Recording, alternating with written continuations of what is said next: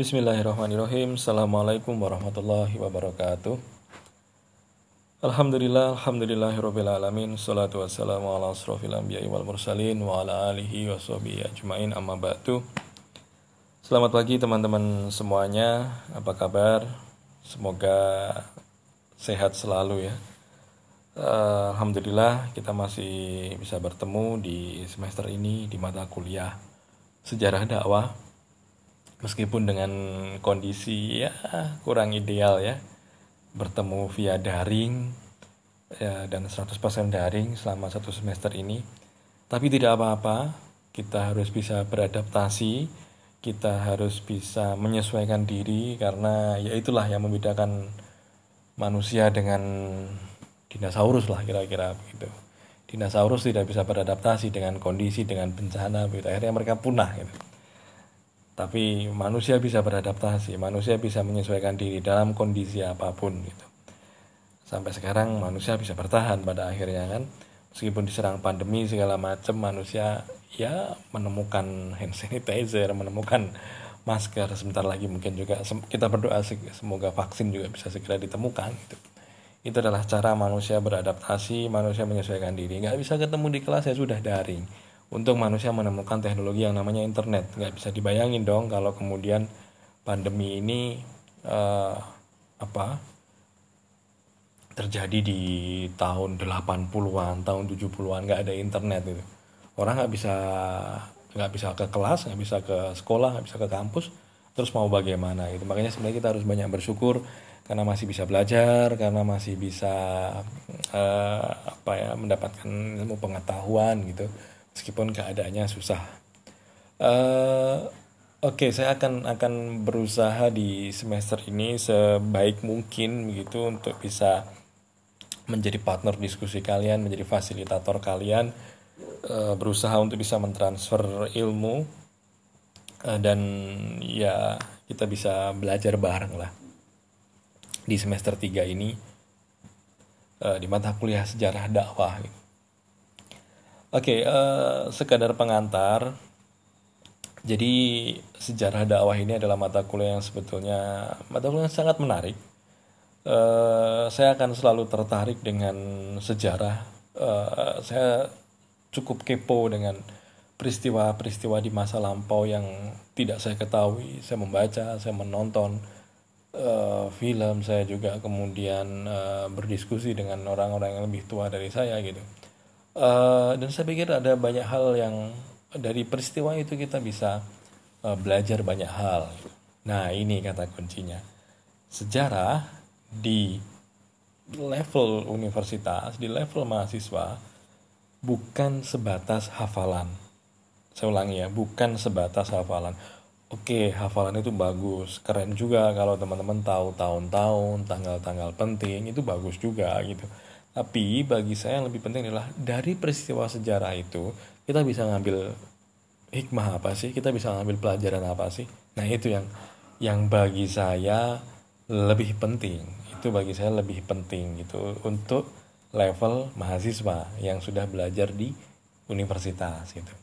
Karena ya sejarah itu menjadi membosankan karena harus menghafal gitu kan, harus kapan perang ini, kapan Nabi lahir, kapan ya itu bagian dari sejarah memang, tapi lebih penting adalah dari peristiwa-peristiwa itu kita bisa belajar apa. Hari ini adalah sejarah. Mungkin kalian usia berapa ya? 18 barangkali ya, 19 atau 20 gitu.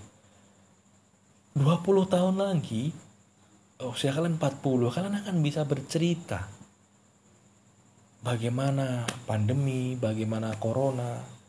Mohon maaf, mungkin ada yang terdampak secara ekonomi, orang tuanya ngapunten ada yang di PHK mungkin, atau bisnisnya bangkrut gara-gara pandemi ini. Kalian bisa menuliskan sejarah kalian sendiri gitu, dengan ya melihat kondisi yang sekarang ini, yang oleh nanti generasi berikutnya itu akan menjadi pembelajaran begitu. Dulu di Indonesia pernah terjadi wabah pes kalau tidak salah, dan bukunya sudah pernah dan sedang diterbitkan gitu. Jadi orang bisa belajar di masa lampau itu bagaimana menangani wabah semacam ini gitu. Jadi dari sejarah kita bisa belajar banyak hal gitu. Mata kuliahnya juga sebetulnya bukan mata kuliah yang berat, tidak perlu risau, tidak perlu khawatir gitu. Apalagi teman-teman yang sudah pernah belajar sejarah dan peradaban Islam, atau apa sih istilahnya, SKI atau SPI sih, sejarah peradaban Islam atau sejarah kebudayaan Islam, saya pikir itu sama saja. Yang perlu diubah, bukan diubah ya, apa yang diluaskan perspektifnya adalah begini. Di sejarah dakwah ini sifatnya pendalaman saja gitu. Di mata kuliah SPI atau SKI itu hampir mirip sebetulnya. Misalkan begini, di sana dipelajari Wali Songo, dipelajari Bani Umayyah, Bani Abbasiyah gitu. Kalau di SPI atau di SKI barangkali itu melihat Wali Songo ya sebagai peristiwa sejarah saja, perjalanan bangsa Indonesia gitu. Islam masuk, Wali Songo yang membawa dan seterusnya gitu. Tapi di sejarah dakwah kita akan belajar bagaimana orang-orang di masa dulu itu yang melakukan dakwahnya, dan ya kita bisa pelajari mana yang berhasil dan mana yang gagal gitu. Yang berhasil kita replikasi, kita pakai, kita contoh, kita adaptasi, dipakai lagi begitu yang berhasil. Kemudian yang gagal, yang buruk ya kita tinggalkan. Belajar sejarah itu kan sebetulnya begitu. Melihat masa lalu itu kan begitu. Kalian mungkin punya mantan ya, mungkin pernah punya hubungan yang kandas begitu. Dan kalian belajar dari situ. Apa sih yang membuat hubungan kalian kandas? Oh, ternyata sama-sama egois. Oh, ternyata sama-sama keras kepala dan tidak mau mengalah begitu. Oh, terlalu posesif barangkali. Nah, dari situ harusnya bisa belajar.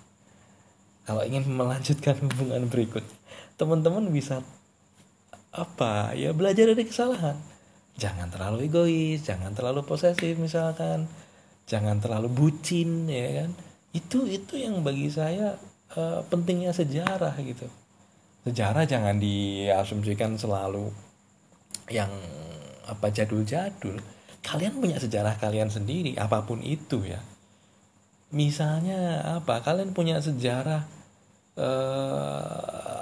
pernah menang lomba apa gitu waktu SMP atau SMA. Itu adalah sejarah kalian gitu. Dan mungkin besok ketika kalian menghadapi masalah kehidupan yang berat begitu, kalian mencoba menengok sejarah itu dan menemukan, oh dulu saya ternyata orangnya tangguh ya. Oh saya pemenang ya. Dulu saya pernah menang lomba. Wah itu perjuangannya berat loh dulu. Dulu saya bisa melampaui rintangan-rintangan itu dan tampil sebagai pemenang. Loh, kenapa sekarang saya terpuruk? Kenapa sekarang saya menjadi kalah gitu? Harusnya saya semangat dong, harusnya saya termotivasi dong gitu. Nah, dari sejarah itu bermanfaat bagi kita. Sejarah ternyata punya sesuatu yang penting gitu. Jadi ya sekali lagi kalau kita mau tarik sejarah yang ke sesuatu yang lebih luas gitu ya semacam ini. Saya pikir ini penting dan menarik begitu, bagaimana seseorang bisa mengetahui sejarahnya sendiri. Gini, seringkali kita itu abai gitu dengan hal yang dekat gitu. Padahal sejarah itu bisa dimulai dari yang paling dekat gitu. Kalau kalian Idul Fitri itu kan biasanya ada istilahnya halal bihalal, tapi terah, bukan halal bihalal alumni apa atau halal bihalal RT mana gitu, enggak, tapi terah itu keturunan gitu lah. Keturunan gitu. Seringkali kita abai. Mbah kita dulu tuh siapa, profesinya apa, buyut kita itu apa gitu. Kita bisa enggak bikin pohon silsilah di keluarga kita? Punya nggak kita pohon silsilah? Bisa nggak kita mempelajari keluarga kita sendiri gitu? Mempelajari siapa mbah-mbah kita, mbah buyut kita, orang tua kita? Atau jangan-jangan bisa nggak kita mempelajari diri sendiri? Bisa nggak kita mendeskripsikan sejarah hidup kita sendiri gitu? Makanya saya pikir ini akan menjadi hal menarik kalau misalkan kita bisa menulis memoir menjadi mahasiswa IAIN gitu. Jadi kita menulis sejarah kita sendiri gitu. Karena pasti setiap orang punya cerita yang unik dan layak dikisahkan, layak diambil pelajaran. Misalkan ada yang kuliah sambil jualan, bekerja banting tulang, dan mengisahkan itu ya. Jadi saya membayangkan nanti di akhir kita punya itu memoir tentang siapa diri kita gitu. Kita bisa menceritakan gitu. Itu bagi saya nanti penting di masa mendatang. Siapa tahu dari kalian ada yang jadi pejabat, jadi dekan, rektor gitu kan. Kalian sudah mencicil biografi kalian sendiri gitu. Kalian bisa menuliskan siapa diri kalian, menjelaskan siapa orang tua, di mana tempat kalian bertumbuh gitu. Itu adalah sejarah gitu. Itu adalah bagian dari kisah hidup yang saya pikir kalian mungkin merasa tidak spesial. Enggak, setiap orang pasti spesial gitu. Dan di masa-masa mungkin kita terpuruk, di masa-masa mungkin kita jatuh gitu, kita membaca sejarah diri kita sendiri itu bisa jadi menguatkan gitu. Dan kita bisa belajar kesalahan-kesalahan di masa lampau. Jadi begitu kurang lebih ya, selayang pandang lah sekilas tentang mata kuliah sejarah dakwah itu apa dan bagaimana yang kita pelajari. Nanti saya akan bagikan silabus di grup WA dan di situ nanti kita akan diskusi gitu ya. Yang ingin saya sampaikan juga di pertemuan pertama ini, kita nanti nggak ada presentasi. Jadi tidak perlu dibikin kelompok. Saya pikir kurang efektif. Kita nanti bisa saling mengoreksi ya. Saya akan menggunakan podcast sebagai media pembelajaran saya. Boleh download Spotify, boleh download Anchor. Kalaupun nggak download itu, buka memutar link Anchor di browser itu bisa. Mozilla misalnya kan, atau Firefox, nggak tahu di HP ada ya. Atau browser apapun itu di HP bisa pakai Anchor ya, link Anchor. Nanti saya akan kasih link Anchor dan link Spotify. Jadi setiap pertemuan saya akan memberikan stimulus, saya akan memberikan 10-15 menit sharing awal, yang itu nanti bisa kita lanjutkan dengan diskusi di grup WA. Kita bisa ngobrol banyak nanti di grup WA. Nah, yang berikutnya, saya belajar di semester lalu ternyata tidak efektif juga presentasi gitu. Pakai YouTube barangkali juga makan kuota dan tidak maksimal gitu diskusinya gitu. Makanya dari evaluasi itu saya memutuskan untuk ya sudah kita via WA dan saya pakai podcast. Teman-teman bisa dengerin dimanapun, kapanpun. Kalau ada yang mau ditanyakan silahkan diskusi dan sekali lagi saya terbuka dengan kritik. Silahkan aja, mungkin ada metode, cara yang mungkin teman-teman rasa kurang pas dan bisa kita perbaiki begitu ya. Karena ya kondisinya lagi-lagi begini, tidak ideal dan 100% daring, 100% kita nanti kuliah online begitu ya. Teman-temanmu yang sekarang semester 7, kakak-kakak kelasmu itu juga akan KKN dan KKN-nya daring gitu. Susah kan membayangkan KKN daring itu, nggak ada cinlok, nggak ada piknik tipis-tipis di tengah KKN gitu. Tapi ya kondisinya memang begitu, mau nggak mau kita harus sesuaikan gitu kan. Oke, saya kira itulah ya pengantar, tidak ada presentasi. Saya nanti juga mau minta teman-teman bikin vlog. Jadi tugasnya adalah bikin vlog.